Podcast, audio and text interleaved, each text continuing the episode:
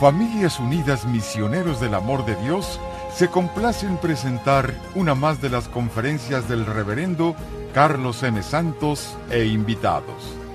Dispónganse a participar y disfrutar de estos mensajes de crecimiento espiritual, formación humana y superación personal.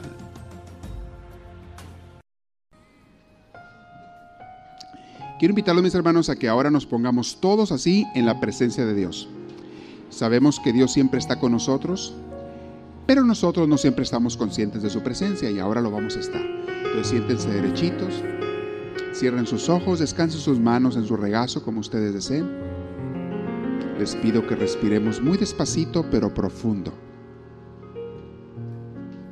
Comenzamos a, a saborear el aire respirando profundo, llenándonos de esa presencia de Dios llenándonos de ese, de ese amor que Él nos ofrece. A veces no nos damos cuenta o no recibimos el amor de Dios porque no lo aceptamos o no estamos conscientes o no lo deseamos. Y hoy te pido que lo desees. Desea el amor de Dios plenamente, por favor. Llénate de Él. Llénate de ese, de ese espíritu de luz que es el mismo Dios de ese espíritu de paz. Te invito a respirar profundamente otra vez. Y cada que te acuerdes, vamos a hacerlo varias veces. Nos llenamos de Dios.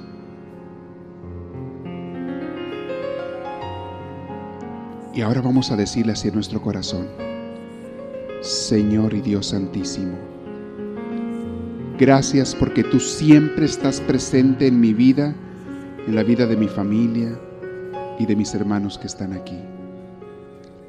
Gracias Señor porque en todo momento tú estás al pendiente de mis necesidades. Y mi Dios, tú siempre me quieres bendecir y sanar y ayudar. Hoy te pido, Dios mío, que, que te hagas sentir entre todos los que estamos aquí y que tu Espíritu Santo nos haga sentir a Él mismo, a ti, Señor, que nos hagamos uno contigo. Hoy te pido por mis hermanos que están aquí, especialmente por los más necesitados. Te pido que los bendigas, Señor. Te pido que los santifiques y que a todos nosotros nos corrijas. Nos corrijas de cualquier cosa que vaya en contra de tu santa voluntad. Te amo, Jesús, y quiero amarte cada vez más. Te bendigo, te adoro y te glorifico. Y con mis hermanos que están aquí hoy, Señor, te doy gloria, la gloria que tú te mereces. Y por eso todos juntos te decimos, gloria al Padre, gloria al Hijo y gloria al Espíritu Santo, como era en un principio, sea ahora y siempre, por los siglos de los siglos. Amén. Respiren profundo, mis hermanos. Vamos hablando así, abriendo los ojos poco a poquito.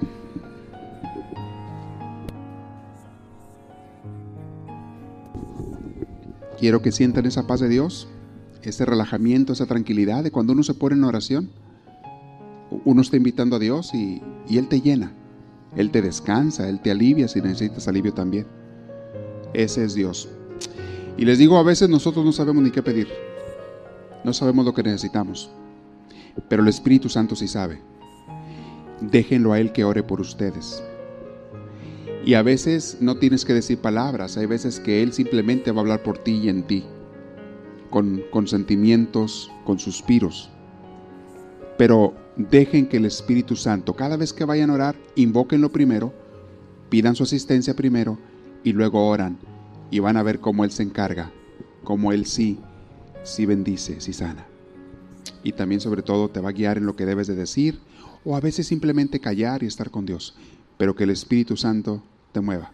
Se los digo para su oración diaria siempre. Hoy quiero comenzar con un punto, este tema de rompiendo las cadenas del pasado. Quiero decirles que todos aquellos que somos adultos o jóvenes, que ya tenemos suficiente uso de conciencia, vivimos donde vivimos y como vivimos por una serie de decisiones que hicimos. Así como que rimó la cosa, ¿verdad? No me pidan que lo repita porque no sé cómo lo dije. No es... Pero de verdad, todas las cosas que tenemos en el presente, en su mayoría o en su gran mayoría, son consecuencia de las decisiones que hemos tomado en el pasado. Pequeñas decisiones, medianas decisiones y grandes decisiones. Mucha gente a veces está sufriendo cosas eh, malas en su vida por las decisiones que ha ido tomando en el pasado. Eh, una de las cosas es, eh, tomamos decisiones malas porque no tomamos en cuenta a Dios. De hecho, la razón principal o de las principales por las que se habla mucho de Dios, o les digo, ténganlo en cuenta, que sea parte de su vida, es para que Él les lleve su vida y no te deje equivocarte. De hecho, Dios no te deja equivocarte cuando te dejas guiar por Él. Nunca. El problema viene cuando uno no se deja guiar por Él. Entonces, Dios quiere tu bien. Si hay algo en toda la Biblia, si ustedes leen la Biblia y la meditan, si hay una constante en toda la Biblia es lo siguiente, Dios quiere tu bienestar, el tuyo, el de tu familia. Dios no quiere otra cosa más que eso. Desde que comienza la Biblia, comienza a hablar de muchas maneras, lo dice, hasta los mandamientos y todo, lo hace Dios pensando en tu bienestar. Un día tomé, estaba estudiando un curso de Cristología y me encantó porque muy interesante ese curso de Cristología que, estuve tomando. Hasta un día me encantaría enseñárselo si ustedes quieren. Es muy profundo sobre quién es Cristo, cómo es Cristo, qué es en realidad lo que Él predicó, qué quería decir con sus palabras, a qué se refería, a qué se refiere, etc. Y, sobre todo estudia la persona de Cristo. Y al final descubre uno, después de estudiar todo sobre Cristo, lo puede estudiar por muchos meses, según las clases que tengas o todo el tiempo que le dediques a estudiar, pero al final descubre uno que toda la intención de Jesucristo es tu bienestar, tu salvación, tu contento, tu felicidad. Alguna gente piensa que, que Dios está queriéndonos limitar. No, no, no, Dios no tiene ningún interés en limitarte. Dios te quiere evitar las cosas que te van a hacer sufrir a ti o a otros. Dios qué interés puede tener en limitarte? Él que gana. Él no gana nada con limitarte en las cosas que puedes hacer. Dios quiere tu bien. Imagínense una buena madre que, entre comillas lo digo, limita a veces a sus hijos de hacer cosas. Los limita de llegar tarde a casa. Los limita de comer comidas malas. Los limita de juntarse con malas amistades limita esa madre o ese padre a sus hijos de tener vicios. Los limita de ser perezosos y de no estudiar. ¿Ese es un buen padre o una buena madre o son malos esos padres? Díganme ustedes. ¿Por qué hacen todas esas cosas los papás y las mamás? ¿Porque quieren hacer la vida difícil a los hijos? No, porque quieren el bien de ellos y los enseñan a, conducirse en la vida, y los enseñan hasta a asearse desde que están chiquitos, y los enseñan a comer, y los enseñan a estudiar, los motivan, y, también no los dejan hacer muchas cosas que saben que les va a hacer daño. Ese es un buen padre, una buena madre que de veras quiere el bien para sus hijos. Así es Dios.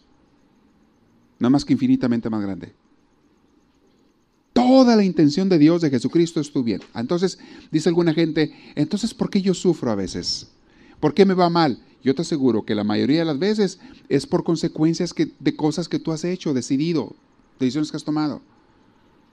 Si camináramos completamente en el camino de Dios, a veces te llegarían como quiera desgracias que no dependen de ti, pero las afrontarías en paz si estuvieras con Dios de la mano. No te costaría superarlas si vas con Dios de la mano.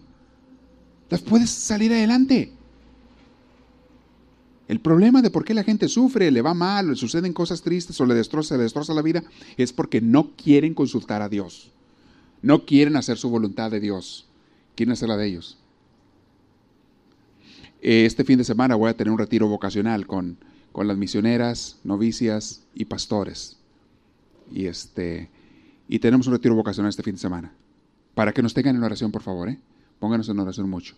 Y están ahorita en, oración de retiro porque están ahorita viendo lo de renovación de sus votos, que es dentro de unas semanitas. Va a ser la renovación de sus votos. Y van a ver si deciden renovar su compromiso con Dios o no. Pero una de las cosas que les voy a decir en este fin de semana es que el ser invitado por Dios es un gran honor. No todo mundo es invitado por Dios a un compromiso de vida más cercano. Todo mundo es amado por Dios, todo mundo es hijo de Dios, pero no todo mundo es invitado a una entrega más personal con Él. Y también en el campo de la fe, No todo mundo le responde a Dios a la invitación de tener fe, a la invitación de vivir con Él. Decía Jesús, muchos son los invitados, pero pocos los escogidos, los elegidos, pocos. Y no es que Dios no quiera a todos, es que la gente no todos responden igual. Los elegidos de Dios siempre son poquitos. Y sí, Dios sí tiene sus consentidos, fíjense que sí. Sí tiene sus consentidos. Hay gente en esta vida que está más cerquita de Dios que otros, que son amigos íntimos de Dios. Hay gente que son sus amigos íntimos. Ahora, ¿por qué? ¿Por qué Dios tiene amigos íntimos? Porque generalmente son las personas que decidieron ser amigos íntimos de Dios. Uno es libre de decidir eso. La invitación de Dios es muy amplia. Algunos así a nivel personal les invita a Dios, hey tú ven para acá, como los apóstoles, ven para acá. Quiero que tú vivas conmigo de una manera especial. Y otros, aunque Dios no los invite, van y le dicen, Señor, ¿sabes qué? Yo quiero ser tu amiga personal, íntima, tu amigo íntimo. Y entonces Dios responde con una sonrisa y le dice, a ver, vamos a ver, a ver si es cierto. Pero hay un grupo de personas pequeño en este mundo que son los consentidos de Dios. Yo no sé, aquí probablemente hay algunos de ellos entre ustedes, no lo dudo, que hay algunos consentidos de Dios. Creyentes de Dios, creyentes en Dios, uh, de esos hay millones, hay millones que creen en Dios. Hasta en el infierno hay muchos creyentes en Dios. Está lleno, lleno. Ya se dieron cuenta que sí existe. Ya están en el infierno. Sí, sí, sí. Creyentes de Dios hay muchos. Gente que va a los templos, uh, hay millones. ¿Hablan de cuántos millones? Siete mil, ¿qué? Cinco mil millones de gentes, no sé, no tengo idea que de alguna u otra manera van a los templos de sus días. Uh, de esos hay muchos. Pero ¿cuántos de esos son amigos íntimos de Dios? Ah, ahí ya son pocos. Y todo tiene que ver con las decisiones que tú tomas en la vida. Fíjate bien lo que decides. Ahora, siendo honestos, la mayoría de nosotros hemos tomado muchas decisiones equivocadas en el pasado. Porque no somos perfectos, porque hemos ido aprendiendo, porque hemos ido buscando. No te preocupes si te has equivocado en el pasado, preocúpate si quieres seguir equivocándote. Eso sí que te preocupe. Hay tres maneras de aprender y por aquí les escribí tres tipos de personas con respecto a la sabiduría con respecto a la experiencia de la vida, hay tres tipos de personas. Unos son los sabios, otros son los tercos y otros son los mensos. ¿De cuáles son ustedes? Repito los nombres. Unos son los sabios, otros son los tercos y otros son los mensos. Y voy a explicar cuál es cuál. Los sabios son aquellos que aprenden de los errores de otros para no cometerlos ellos. Son los sabios. Aprenden de los errores de otros y de las enseñanzas de otros. Y entonces ellos siguen de acuerdo a lo que han aprendido. Esos son los sabios. Los tercos son aquellos que no quieren aprender de otros y quieren darse los golpes en la pared de ellos solos. O sea, aprenden a base de golpes. Son los tercos. ¿No ha tocado gente así que dice uno, y te quiero evitar un mal, nada, nada, que vas a un fracaso, ay, me ah, te dije, te dije, no, ya aprendí, ah, bueno, te dije yo, te hubieras evitado el dolor, te hubieras evitado el golpe, la caída, la quemada, si me hubieras hecho caso, pero no quisiste hacer caso, si hubieras visto a otros cómo terminan cuando andan por malos caminos, no hubieras sido terco y hubieras caído lo mismo. Hay mucha gente que ve, por ejemplo, en lo que cae alguien que anda en vicios. Ven, porque han visto hasta en la familia a veces a alguien que anda en vicios y los ven como terminan y ahí van como burros atrás de ellos a hacer lo mismo. Tercos. No quieren entender, no quieren ser sabios. Y están viendo a dónde lleva eso y ahí van también ellos a hacerlo. Hay muchos jóvenes así, a veces es uno por falta de experiencia, pero a veces también por terquedad. Cuídense los jóvenes de no ser de esos tercos. Y luego hay los mensos. Los mensos son los que no aprenden aunque se den golpe tras golpe. Son los que caen tres veces en el mismo hoyo. Pero si ya caíste una vez, ¿por qué no aprendiste? No, ahí voy otra vez. Ahí va a meter la patota. Bueno, ya lo, ya lo hiciste dos veces, ¿por qué? Ahí va otra vez a hacer el mismo error. Ese ya no es ni sabio ni terco, ese ya es menso. Es otra cosa. Sean de los sabios. Aprende. Tienes inteligencia que Diosito te dio. Ve a dónde llevan ciertas decisiones por lo que otra gente ha ido, ha hecho. Ve, tú di, si yo tomo este camino, ¿a dónde me va a llevar? Ah, pues empieza a voltear. A ver, otros que lo han tomado, ¿a dónde van a terminar? Ah, ya vi. Los que toman este camino terminan allá mal. Ah, no, pues yo no. Yo por ahí no me voy. Porque ese camino lleva una barranca y allá terminan todos ensartados en la barranca. Pero hay otro camino que te lleva una vida plena, una vida de paz, una vida que a veces cuesta, a veces es costa arriba, a veces un poquito difícil, pero terminas como una persona feliz y vives con luz en tu cara, con, con emoción, con gozo, y tú ves a otros que lo han tomado y ves cómo terminan bien. ¿Cuál quieres tomar? Es obvia la respuesta. Sigue ese camino aunque a veces no sea tan atractivo, aunque a veces cueste. Sigue ese camino. Pero eso implica, mis hermanos, tener sabiduría o desear ser sabio. La sabiduría muchas veces no es algo que te cae del cielo. Ya te la dio Dios desde que naciste. Lo que tienes que hacer es destaparla y usarla, no embotellarla. Hay gente que cuando se muere su cerebro lo pueden vender como nuevo porque nunca lo han usado. Nunca lo han usado. Dicen cuando murió Einstein su cerebro no nadie lo quería, no valía nada porque estaba demasiado usado el cerebro de Einstein. Siempre lo usaba. Otros lo tienen nuevecito, nunca lo usan. O sea, piensen, piensen. Usa la cabecita que Dios te dio y fíjate qué decisiones vas a tomar en la vida. Eso, no te lleves nada más por los instintos, ni por los gustos, ni por los deseos. Piensa. Los instintos, los gustos, los deseos no tienen inteligencia. Simplemente actúan en el momento, explotan en el momento, se dejan llevar. Pero ellos no saben. Para eso tienes que usar la inteligencia. Los sentimientos no deben de ser la guía de tu, de tu carro. Decía desde, pues desde tiempos de Platón, ponía un ejemplo él, creo que fue Platón el que lo puso, decía, el cuerpo humano eh, o los instintos y la inteligencia es como un carruaje de caballos. Un carruaje así, muy elegante la carroza aquella, el carruaje, con una tira de seis caballos adelante de ella que la van jalando. Decía, los caballos son los sentimientos y las emociones, son la fuerza que mueve el carruaje. Y son importantes, porque la gente se mueve por los sentimientos y las emociones, es lo que la mueve. Pero el auriga, el conductor, es la inteligencia, es el que debe de llevar las riendas y le tiene que decir a los caballos por dónde se vayan. Y le jala para un lado y le jala para el otro. Si ese carruaje tiene nada más caballos, pero no tiene una inteligencia, no tiene una persona, un conductor que lo lleve, imagínate dónde va a terminar ese carruaje y los caballos. Terminan en una barranca. Se matan los caballos y se destroza el carruaje también. Allá terminan. Pero cuando llevan una persona, la inteligencia va llevando los caballos, entonces puede ir por donde debe de ir, por un buen camino y llegar a un buen destino. Tu persona es igual. Eres un carruaje con los caballos tiene sentimientos y emociones. La, mayoría de la gente anda buscando emociones y sentimientos, sentirse bonito, sentirse bien, sentirse contento, divertirse, los placeres, etcétera, etcétera. Esos son sentimientos y son agradables. Y la gente se mueve por eso.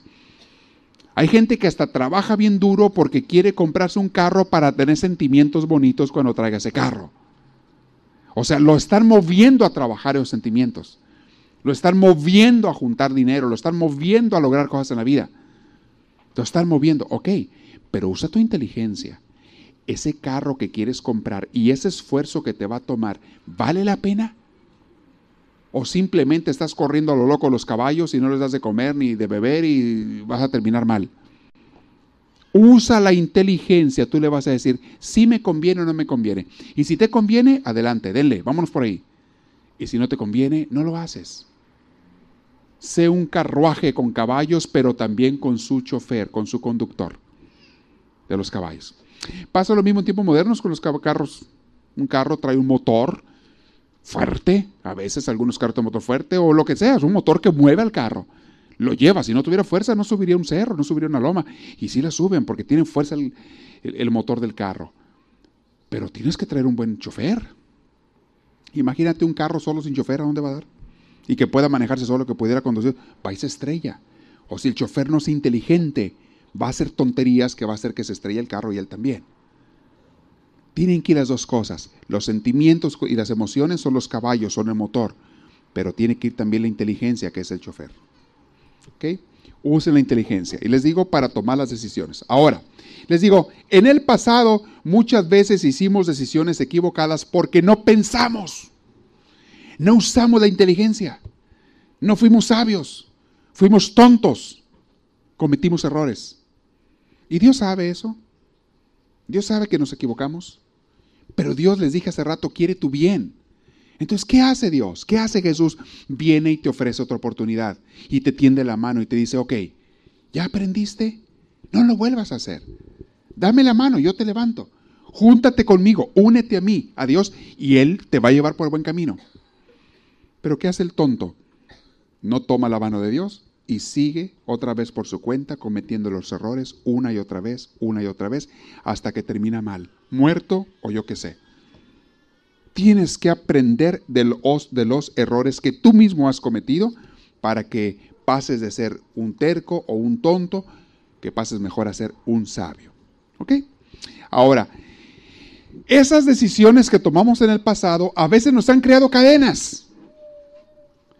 Si fue una decisión muy grave o es una decisión que has tomado muchas veces equivocada, ya se te convirtió en vicio. Se te convirtió en hábito, no mal hábito. Esas decisiones traen, se vuelven en cadenas y entonces tenemos que romper esas cadenas del pasado. Una de las decisiones que tomamos una de las decisiones que tomamos a veces son pensamientos. Son pensamientos. Hay gente que ha tomado pensamientos equivocados. Quiero decirles,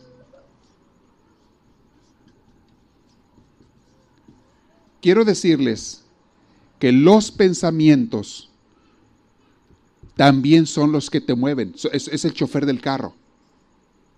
Es el chofer del carro, los pensamientos. Si es un buen chofer, va a llevar el carro por buen camino. Si es un mal chofer, lo va a llevar mal el carro. Va a chocar o, fallar. Tienes que tener pensamientos correctos. Convicciones. Lo voy a escribir aquí en el pizarrón. Convicciones. Tienes que revisarlas. Porque muchas veces hemos actuado por convicciones y estamos equivocados y no queremos reconocer que estamos equivocados. Unas de ellas, a veces les he dicho en otras ocasiones, son las convicciones religiosas. Mucho cuidado con las convicciones religiosas porque a veces se convierten en fanáticas. Por la religión se han cometido los peores crímenes en esta vida, por gente que toma mal la religión, cuando debería ser algo muy bueno la religión, debería ser algo muy hermoso. Hay gente que la toma mal, es un cuchillo la religión, es un cuchillo muy filoso sirve muy bien para cocinar y te hace unas comidas deliciosas el cuchillo. En manos de un buen chef, ese cuchillo te va a hacer unas comidas deliciosas. Es una herramienta indispensable en la religión. Pero en manos de un tonto, de un loco o de un criminal, va a cometer grandes atrocidades. Y la religión es un cuchillo muy filoso. El otro día estaba oyendo una persona que estaba criticando a ciertos miembros de la familia que son de otra religión. Y estaba hablando con, con, tanta crítica y así feo porque creían en otras cosas, diciendo qué mal estaban, qué equivocado estaban, qué esto, qué el otro.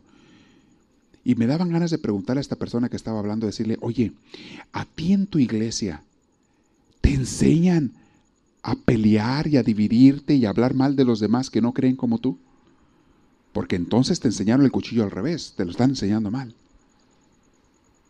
Una religión, si se dice que es cristiana, debería de enseñarte a amar, no a odiar y a dividir.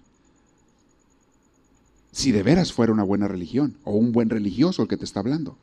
El problema muchas veces no es la religión, ¿eh? Son los religiosos, la gente que practica o que vive o que predica la religión. Son los problemas. Hay, hay religiones a veces que te enseñan desde eh, matar a otra persona que no es de tu religión. Hay algunos que te enseñan eso y hay otros que te enseñan a odiar al que no es de tu religión o a criticarlo. Hay algunos que te dicen ni a tu mamá le debes de hablar si no es de tu religión, si no se convierte esta. Te dicen eso. Debes de dejar de hablarle a tu madre, a tu padre, a tus hermanos, porque ellos están condenados y si tú les hablas te vas a condenar tú también. Hay personas religiosas que le enseñan eso a la gente. Estás excomulgado, dicen otros, si vas a tal templo o a tal otro. Fanatismo del diablo. Gente que usa la religión como un cuchillo para matar gente. Oye, ¿qué no se supone que estamos todos para unirnos, para apoyarnos, para hacernos crecer? Para arrimarnos a Dios. Entonces, abre tu mente y tienes que comprender cuál es una buena enseñanza religiosa, en cualquier religión, ¿eh? En cualquier religión. Tienes que tú ver cuál es una buena enseñanza religiosa y cuál es una mala. Lo mismo digo de las enseñanzas de la sociedad y las enseñanzas de la escuela y de la cultura. ¿Qué es bueno y qué no es bueno? Tienes que pensar, por favor. Porque a veces nos han enseñado cosas que están mal. Me platicaba una persona que en la universidad le estaban enseñando cómo hacer mucho dinero y que este mundo es para hacer mucho dinero. Y que todo lo que debe de concentrarse es en progresar, en superarse, en hacer dinero. Y yo dije yo, bueno, pues qué bueno que hagas dinero, qué bueno que sí se puede hacer. Pero eso no es lo más importante de la vida. ¿A qué hora te hablaron de servir al prójimo, de, hablar, de ayudar a los demás? No, eso no. Eso lo ven como algo tonto en las escuelas a veces tienes que analizar y ver qué enseñanzas que te dan son buenas y cuáles no son buenas. Entonces, revisa tus pensamientos, revisa tus convicciones, porque a veces son como los vicios, cadenas del pasado que vas arrastrando y tienes que romperlas. Y velo por los frutos. Las palabras mágicas de Cristo, que para mí es una de las citas más hermosas de la Biblia.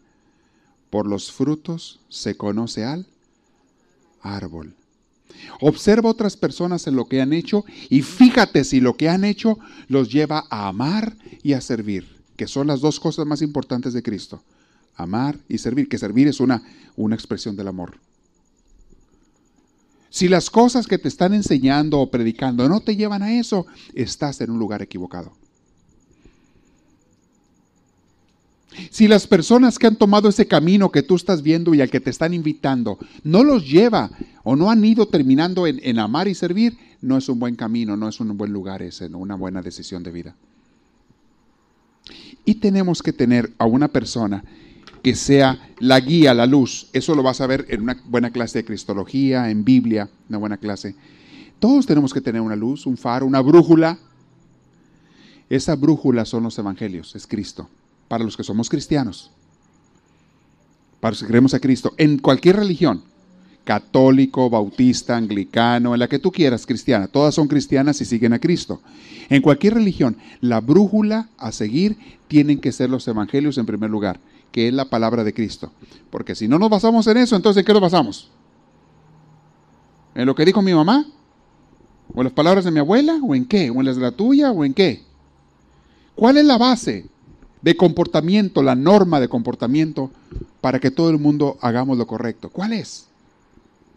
Tenemos que tener una base, tenemos que tener una fuente de luz, de enseñanza, de sabiduría. Y todos los que seguimos a Cristo son los evangelios. Y curioso, los que no siguen a Cristo en otras religiones tienen cosas muy similares. ¿eh? En la mayoría de las religiones te van a enseñar sobre la honestidad, aunque no sean cristianas, te enseñan sobre no matar, no robar, te enseñan sobre el servicio a los demás, te enseñan sobre la obediencia a Dios. Los musulmanes enseñan eso. Los budistas enseñan eso, a practicar el bien, el servicio, el desapego. O sea, y tú te fijas, son verdades universales que el Espíritu Santo ha inspirado a la gente de todo el mundo, aunque tengan diferentes formas de creer. Pero vamos a hablar de nuestra fe cristiana. Tienes que romper las cosas del pasado que te están destruyendo. Y a veces son creencias, a veces son comportamientos, a veces son personas que nos están afectando, que nos están haciendo daño. Y aunque a veces físicamente no te puedas separar de ellos, si es alguien de la familia muy cercano, físicamente no te puedes separar, pero emocionalmente tienes que poner una barrera para no imitar las cosas malas que está haciendo la persona o no dejarte afectar por ellas. Tienes que poner una barrera emocional, mental mental y emocional una barrera. ¿Sabes qué? Si esta persona quiere ir por mal camino, que vaya. Yo no. Yo no voy a ir por mal camino. Nadie está obligado a seguir a otra persona por el mal camino en nombre de la familia o de la raza o de yo qué sé. Nadie está obligado a seguir a otra persona por el mal camino. Todos tenemos una conciencia y cuando somos mayores de edad, sobre todo, tenemos que saber decidir qué es lo que tengo que hacer y romper todo aquello que me esté afectando. Una de las peores cadenas que la gente sufre son los pecados. Y voy a hablar a qué nos referimos con pecados. En la teología cristiana desde hace muchos siglos se habla de, de siete pecados capitales. Obviamente hay muchos tipos de pecados, podemos nombrar cientos de pecados que puede haber, pero vamos a hablar de siete que son como que los más graves o los más comunes o los que a veces hacen más daño a la persona y a los demás. El primero de los pecados es la soberbia, que es el pecado número uno del, demonio. Soberbia, que es una especie de orgullo exagerado creerse o quererse creer más que los demás. Es la soberbia. Quererse sentir que uno las puede y no necesita a nadie. Soberbia. Es el pecado del demonio. Cuando se le presentó, era un ángel de luz, era un ángel bueno en el cielo, y se le presenta a Dios y le dice, yo no quiero ser más dependiente de ti, yo quiero ser como Dios. Yo quiero ser otro Dios. Soberbia. Es lo que le inculcó a, a este, Adán y Eva. Si ustedes comen de este fruto, van a ser como, ¿qué le digo? Como dioses, para que ya Dios no los mande, para que Dios no les dé órdenes, para que Dios no les diga lo que tienen que hacer, que ustedes se manden solos. La soberbia te lleva a decir, no obedezco. No, no quiero seguir a nada ni a nadie, aunque sea buenos consejos, no me importa. Yo me voy a mandar solo. Y mucha gente cae en ese pecado, a diferentes grados, pero cae en ese pecado de decir, a mí nadie me dice. Es obvio que no vas a tomar lo que te diga todo el mundo, claro, eso es algo sano, no tomar lo que te diga todo el mundo, pero tienes que obedecer cuando algo viene de Dios o de una persona, o de Dios a través de una persona. Hay autoridades. Un hijo tiene que obedecer a sus padres. Si el hijo es soberbio, no los va a obedecer. Como norma general, un hijo debe obedecer a sus padres, sobre todo cuando es menor de edad. Debemos también de obedecer a las autoridades cuando legítimamente nos están ordenando algo. Debemos obedecer en el ámbito religioso a nuestros directores espirituales, pastores. ¿Y por qué no? A veces nos va a tocar a nosotros guiar a otras personas y si la persona no, es soberbia, se va a dejar guiar por ti. Y eso va para todos, porque empezamos aprendiendo y luego te toca seguir guiando a otros. Pero la soberbia dice, no, tú haz lo que tú quieras, que nadie te diga, que nadie te mande. Sé independiente. En la cultura moderna hay mucho a veces de soberbia. ¿eh? Te lleva a ser independiente. Hay mucha gente que vive sola hoy en día. Y hay muchos matrimonios que se destrozan por soberbia. Porque uno o los dos son soberbios. Y quieren hacer lo que se le pega la gana a cada quien. Y hay un cierto elemento de obediencia en el matrimonio también, que se tiene que seguir. Cuando hablemos del matrimonio, en el retiro de parejas, voy a hablar un poquito de eso. Hay un elemento de, de, obediencia y sometimiento también en el matrimonio que tiene que seguir. Pero bueno, eso es la soberbia. Otro pecado es la avaricia. ¿Qué es la avaricia? Querer tener más y más y más.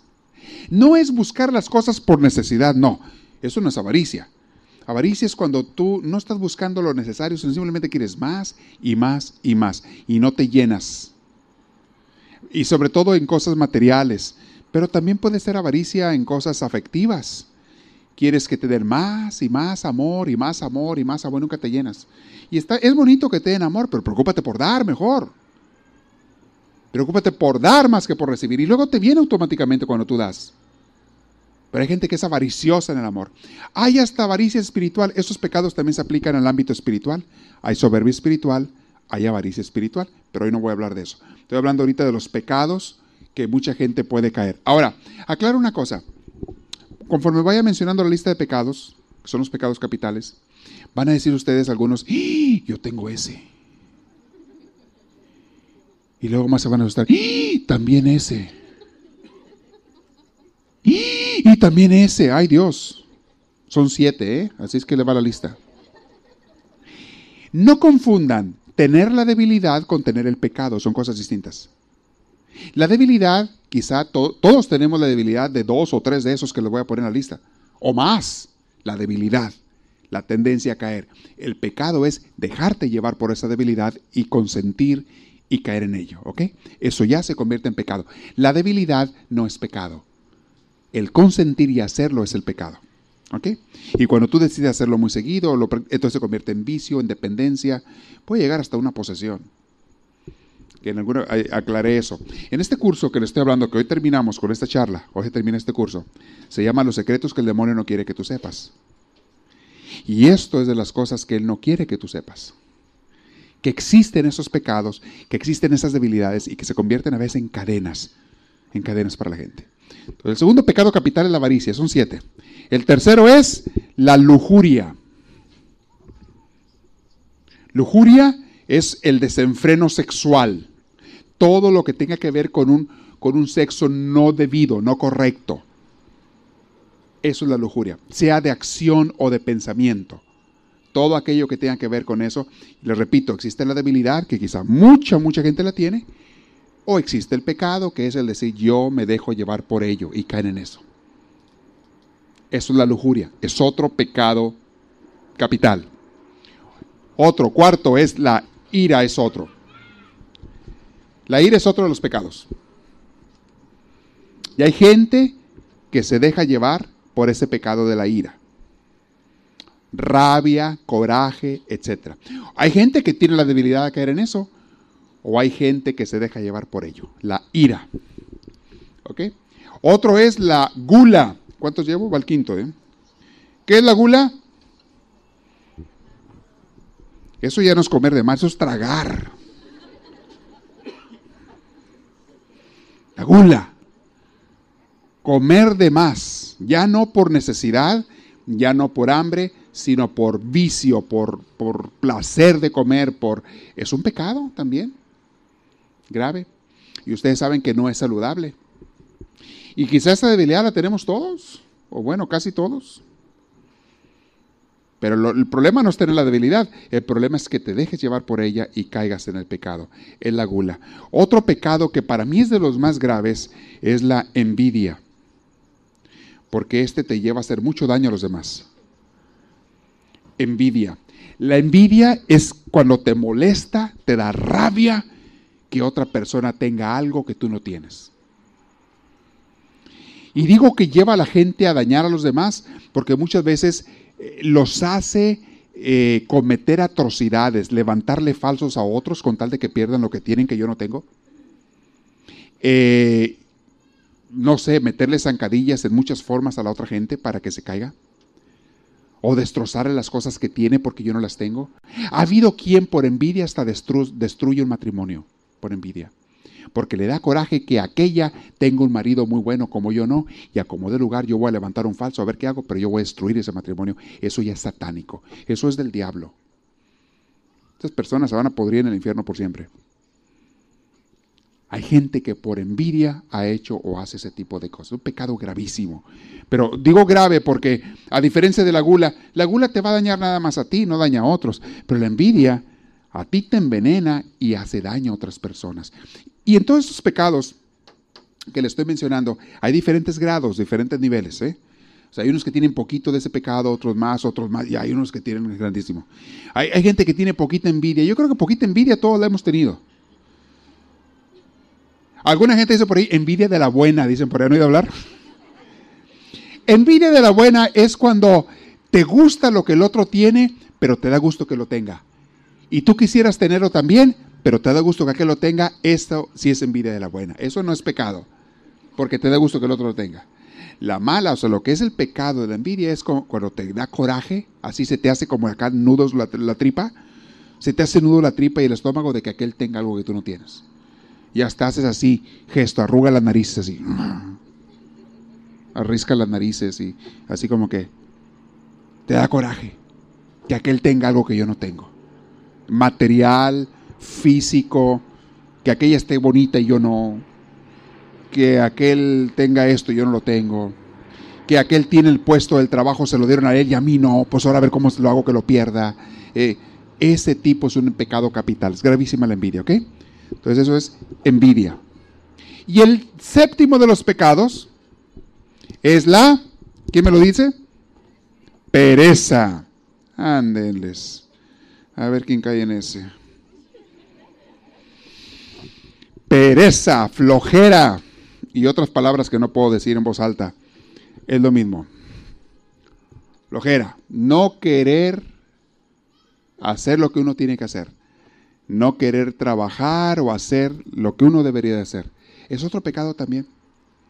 Hace muchos siglos, Santo Tomás de Aquino definió estos pecados como los pecados capitales. Les digo, hay más pecados que luego puedo mencionárselos, pero estos son los más graves. Ahora, hagan la lista de cuáles tienen. No lo digan en público, porque no es confesión en público ahora, ¿verdad?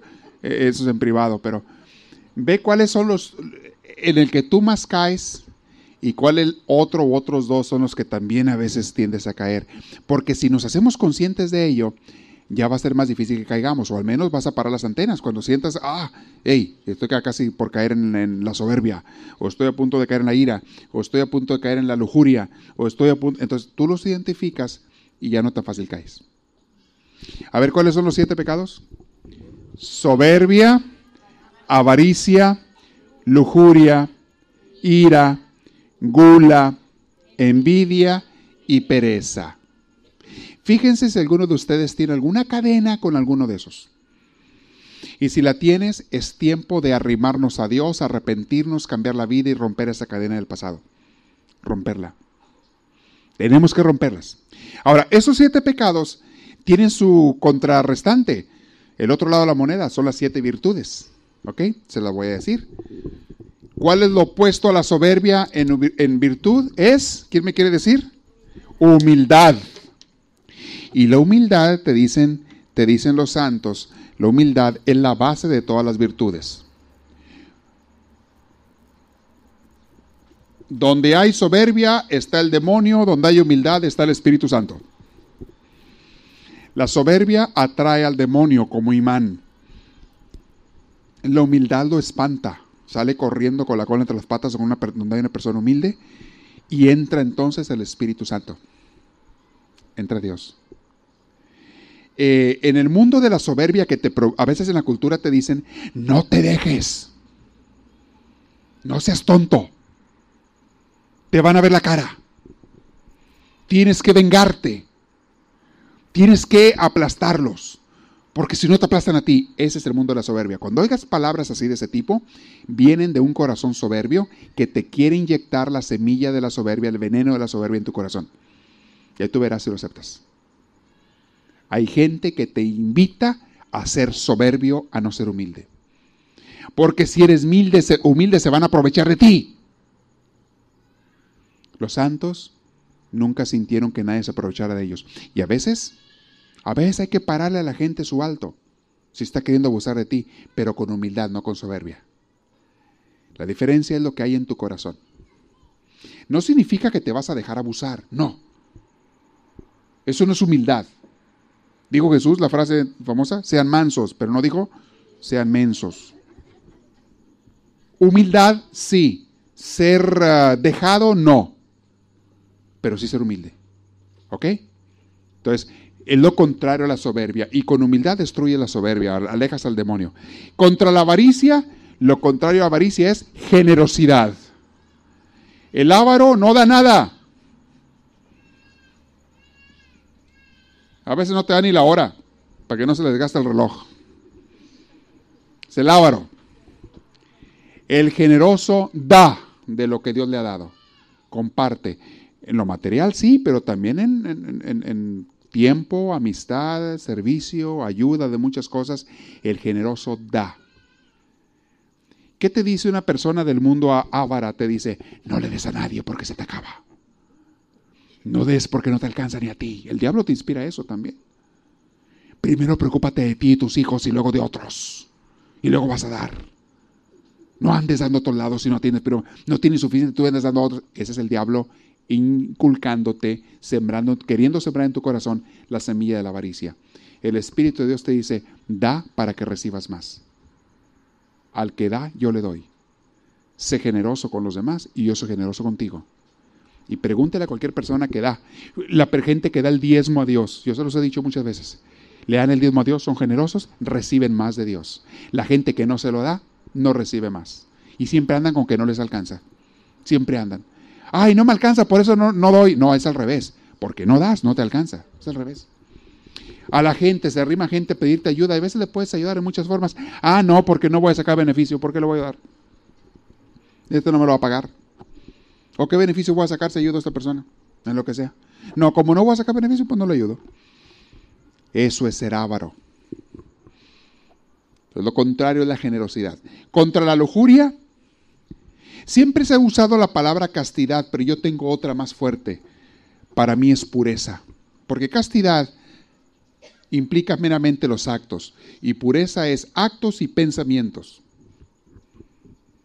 contra la lujuria, que tiene que ver con todo lo que sea desenfreno sexual, todo lo que sea, porque el sexo es algo muy hermoso que Dios hizo, pero tiene su lugar el sexo, en la pareja, en la pareja del matrimonio, cuando se han comprometido, cuando un hombre y una mujer quieren hacer un compromiso en serio ante Dios y ante ellos, quieren de veras no actuar por, por deseos carnales, sino por amor. Allí es el lugar hermoso, eh, donde viene también la procreación de los hijos. Dios lo hizo por algo, es algo hermoso. No, no, no se crean de esos que dicen que es malo el sexo, no. Es malo el mal uso del sexo. Eso es lo que es malo. Entonces, contra la, contra la lujuria viene la pureza. Tenemos que luchar por ser puros, mis hermanos. Mucha gente tiene o tenemos o hemos tenido la debilidad de la lujuria, de pensamiento, de acciones, de qué sé yo. Y tenemos que luchar por la pureza porque la lujuria también ahuyenta al Espíritu Santo. Hay gente, incluso hay gente que se declara y dice, yo soy un adicto sexual. Yo, a mí me ha dicho gente así, dice, de plano yo soy un adicto sexual. O sea, se convierte en una adicción. Se puede convertir en un vicio. Hay gente que se deja llevar por la pornografía por todo aquello que te mancha tu mente, tu corazón, tus acciones y demás, y cae en el pecado de la lujuria. Hay gente que hace tonterías hasta graves, feas, horribles, por dejarse llevar por ese pecado. Busquen la pureza. Y aunque no sea fácil, y aunque nos cueste años, y aunque tengamos que pedirle al Espíritu Santo ayuda doble o triple o cuádruple, busquen la virtud de la pureza. Tenemos que buscarla todos. No te conformes con tener la debilidad y mucho menos con dejarte. La debilidad a lo mejor la vamos a tener siempre.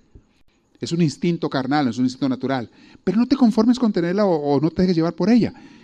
Practica la virtud de la pureza lo más que puedas. Y una unión con Dios te va a llevar a practicar esa virtud. Contra la ira viene la paciencia. Sean pacientes. Y es una cosa que tenemos que luchar en ella. Y, cuando pidas paciencia a Dios, acuérdate que Dios no te la va a mandar como una lluvia del cielo. La paciencia te la va a dar mandándote oportunidades para ser paciente. Cada vez que pidas una virtud de estas, no es cosa que te va a caer del cielo. Dios te la va a dar dándote oportunidades de practicarlo. Si eres una persona soberbia, Dios te va a dar oportunidades de ser humilde. Eh, eh, chiquitas, empieza Dios con poquito, no te va a pedir nada imposible. Dios nunca te pide algo que esté más allá de tus fuerzas, acuérdense de eso. Si eres una persona ávara, Dios te va a dar oportunidades de ser generoso. Muchas, para que seas generoso. Pídelo a Dios. Si eres una persona lujuriosa, Dios te va a dar oportunidades para practicar la pureza, empezando por el pensamiento y siguiendo por las acciones. Si, si tú eres una persona dada a la ira, Dios te va a dar oportunidades de ser paciente paciente con todo, con la gente, con los con eh, eventos, con, con lo que pasa contigo mismo. ¿Ok? Contra la gula, templanza, moderación, ponerle candado al refrigerador, como le quieran llamar. Hay gente que le tiene que poner candado al refrigerador. ¿eh? Templanza, control, tranquilo, tranquila, contrólate. Si come, pues tenemos que comer, claro que sí, pero normal. ¿Ok? No te chifles. No comas de más. No comas a deshoras. Procura hacer. Tenemos que luchar muchos con eso, ¿eh? Contra la gula, la templanza. Es una debilidad. Y de las debilidades estas, pues para mí es la, de las menos graves. Lo más grave es que te afecta tu salud. Y Dios no quiere, Dios no quiere que se afecte tu salud. Dios no quiere eso. Dios quiere tu bienestar en todo. Entonces, por eso es una falta, porque te afecta la salud. A lo mejor no le haces daño a los demás, pero Dios no quiere que tú sufras. Por eso te pide que no te dejes llevar por la gula, que más bien practiques la virtud de la templanza. Contra la envidia, la caridad. Caridad es practicar el amor y todo lo que haga bien a los demás. Practicar y desear el bien a los demás. En la envidia, a ti te molesta que a otro le vaya bien. En la caridad, te da gozo que a otro le vaya bien. Piensen en una persona que tengan ustedes cercano a ustedes, hermano, hermana, compadre, comadre, que le haya ido bien económicamente. Piensen en alguien. Que a lo mejor has pensado tú alguna vez, ay, ¿por qué él sí le fue bien y a mí no? No es justo, no debía tener eso que tiene, él o ella, no es justo. Entonces, si alguna vez has pensado así, es envidia. Ahora cambia tu pensamiento y piensa, bendito Dios, qué bueno que le ha ido bien. Me da gusto que esté bien. Y no nomás en lo material, en, su familia, en los hijos que tiene, en el trabajo, en todo. Me da gusto que le vaya bien. Cambia tu mente, cambia tu actitud, cambia tu pensamiento. Eres una persona que practica la caridad. Y contra la pereza, despertadores. Diligencia se llama la virtud. Contra la pereza, diligencia. O sea, hey, muévete más. Si tienes la de la pereza, levántate de vez en cuando más temprano. No la pienses tanto. No la pienses. Ponte a hacerlo. Échale ganas. Porque si te pones a pensarla, terminas cayendo la pereza. Si ya te propusiste levantarte a la mañana a hacer ejercicio, ¿para qué te la piensas cuando tienes el despertador? ¿Para qué? Si la piensas te va a ganar la cama, te gana y te quedas ahí otra vez. No la pienses, levántate y cae paradito en los tenis ahí ya, ¡pum! Así, vámonos, salte corriendo, vámonos. Ya tenlos listos, que, cuando caigas, caigas en los tenis, órale, vámonos. Y sales, porque si la piensas, no la vas a hacer. En el trabajo que tienes que hacer, ¿para qué la piensas tanto? Lo haré, si lo tienes que hacer, ya muévele, órale. No te hagas. Y mucho es hábito. Y miren, todo es inercia. Una vez que comienzas a hacerlo, hasta gusto te da, lo, gozas. Trabajo, un deporte, lo que sea. Hasta lo empiezas a disfrutar si empiezas, cambias tu actitud si tú quieres. Pero cuando la estás pensando para hacerlo, es más fácil que caigas ahí en la, en la pereza y en esas cosas. Esos son los siete pecados capitales y son las siete virtudes que los contrarrestan. El demonio no quiere que tú sepas cuáles tienes, pero ya les abrí un poquito la conciencia a ustedes. Les estoy dando un poquito de luz e iluminación. Les estoy dando iluminación. Hay muchos ahí. O sea, todo esto, una vez que lo sepas, dices tú, ah, ya tengo yo, caigo en esto, pues no quiero caer más. Voy a practicar lo contrario, que es la virtud correspondiente. Y la más importante de todas las virtudes, que es el principio de todas las demás, para arrimarnos a Dios, es la primera, la humildad, la más importante de todas para ser una persona santa. Acaba de salir o está por salir un libro de la Madre Teresa de Calcuta. Ya leí unos artículos con respecto a ese libro. Estuve leyendo. Estoy fascinado, fascinado con lo que estoy leyendo. ¿Han leído ustedes alguno algo así? Sería una revista Time. Aquellos de ustedes que lean inglés, les aconsejo que se registren en esa revista. Es una revista que te va a iluminar en muchas cosas. Es, es buenísima la revista. Eh, trae artículos fabulosos y acaba de sacar hace unas semanas uno sobre la Madre Teresa de Calcuta, porque acaban de revelar sus, sus escritos de ella, sus agendas y sus diarios espirituales. Los acaban de sacar a la luz y escribieron un libro basado en ello. Lo que, lo que me impacta es que la Madre Teresa de Calcuta pasó la mayor parte de su vida, los últimos 50 años, en una completa sequedad espiritual una completa aridez espiritual. Ella no sentía a Dios por ningún lado. Por ningún lado lo sentía. Y, a veces se quejaba ante Dios y, le decía a sus confesores, a sus directores espirituales, no lo siento para nada, parece que no está, está ausente. Llegó a tener dudas de fe ella. Y ella lo revela ahí. Llegó a tener, bueno, ¿y estará Dios o no estará? ¿Existirá o no existirá?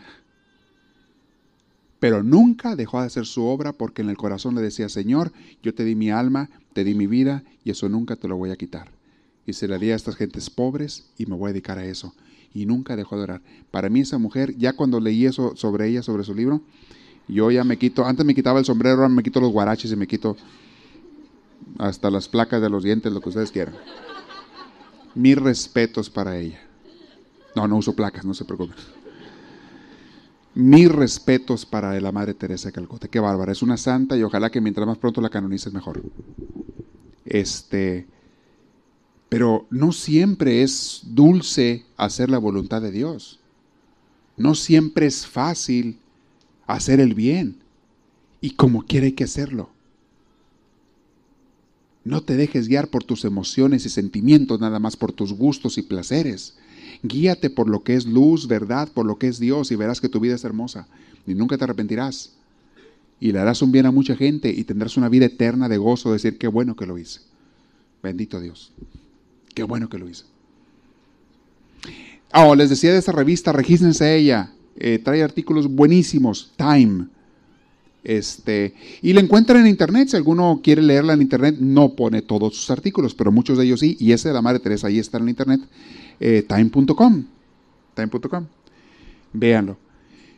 Este, está, está buenísimo ese artículo. Muy bien, ¿quedó claro esto? Rompiendo las cadenas del pasado. Ver qué es lo que tenemos que romper. Aquí terminamos otro curso. Voy a comenzar con otro curso les tengo una sorpresa. La próxima semana les voy a decir cuál es si Dios quiere. Voy a comenzar con otro curso eh, de crecimiento espiritual, pero este es el que se llamó, este curso se llamó, ¿cómo se llamó? Los secretos que el demonio no quiere que tú sepas. Son ocho charlas, ocho grabaciones que pueden ustedes escuchar. Quiero saber si hay preguntas sobre este tema que vimos el día de hoy o algo similar. Levanten la mano y le van a arrimar un micrófono para que todos podamos escuchar y quede grabado también su pregunta. ¿Os escuche bien? ¿Alguien tiene alguna pregunta por ahí? Levante la mano y aproveche. No se les olvide lo que hablamos, las decisiones que tomamos nos hacen llegar a donde hemos llegado. Hay que tomar las decisiones correctas, abrir la mente, abrir la mente, no ser de mente cerrada para poder aprender. Sí, hay que escoger lo que tenemos que recibir, pero abrir la mente. Les hablé que en cuanto a la, experiencia de la vida, hay tres tipos de personas. ¿Cuáles son? Los sabios, los tercos y los mensos. Y les dije, ustedes vean de cuál es cada quien, ¿ok? Esperando que seamos de los sabios todos, o le tiremos a eso. Y luego, ¿cuáles son esas cadenas del pasado que tenemos? ¿Cuáles son esos pecados? Eh, ¿No hay ninguna pregunta? Muy bien. Entonces, quedó todo bien claro, ¿verdad que sí? ¿O no se entendió nada? Por eso le pregunta. A veces me preocupa esa segunda parte. Digo, ¿será que nada se entendió? Quedamos así en, la, en las mismas. Eso, me encontré con pura gente inteligente, eso fue lo bueno. Muy bien. Esperamos que esta reflexión les haya fortalecido en su progreso y crecimiento, tanto humano como espiritual. Para pedidos de CDs o más información, escríbanos a los Estados Unidos al PO Box 1000, Anaheim, California. Código postal 92815. Que Dios les bendiga y les conceda una vida llena de su gracia, su espíritu, su gozo y su paz.